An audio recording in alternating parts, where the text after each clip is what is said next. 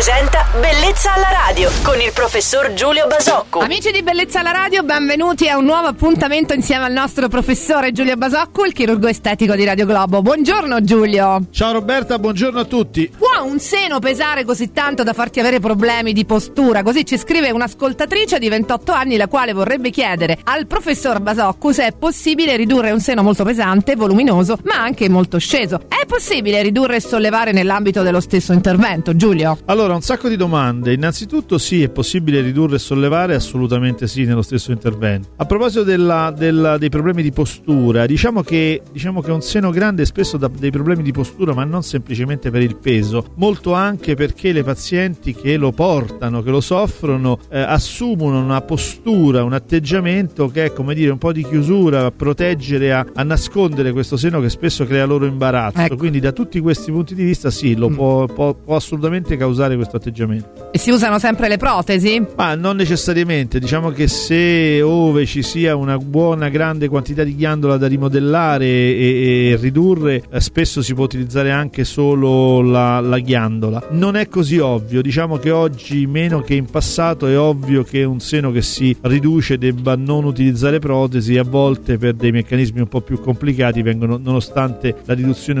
utilizzate protesi. Ok, salutiamo la nostra ascoltatrice ringraziandola per averci iscritto a Bellezza alla Radio at radioglobo.it, ma salutiamo anche il nostro chirurgo estetico Giulio Basocco che ritroverete domani sempre qui su Radio Globo. Ciao Giulio, buona giornata! Ciao, buona giornata a tutti. Bellezza alla radio.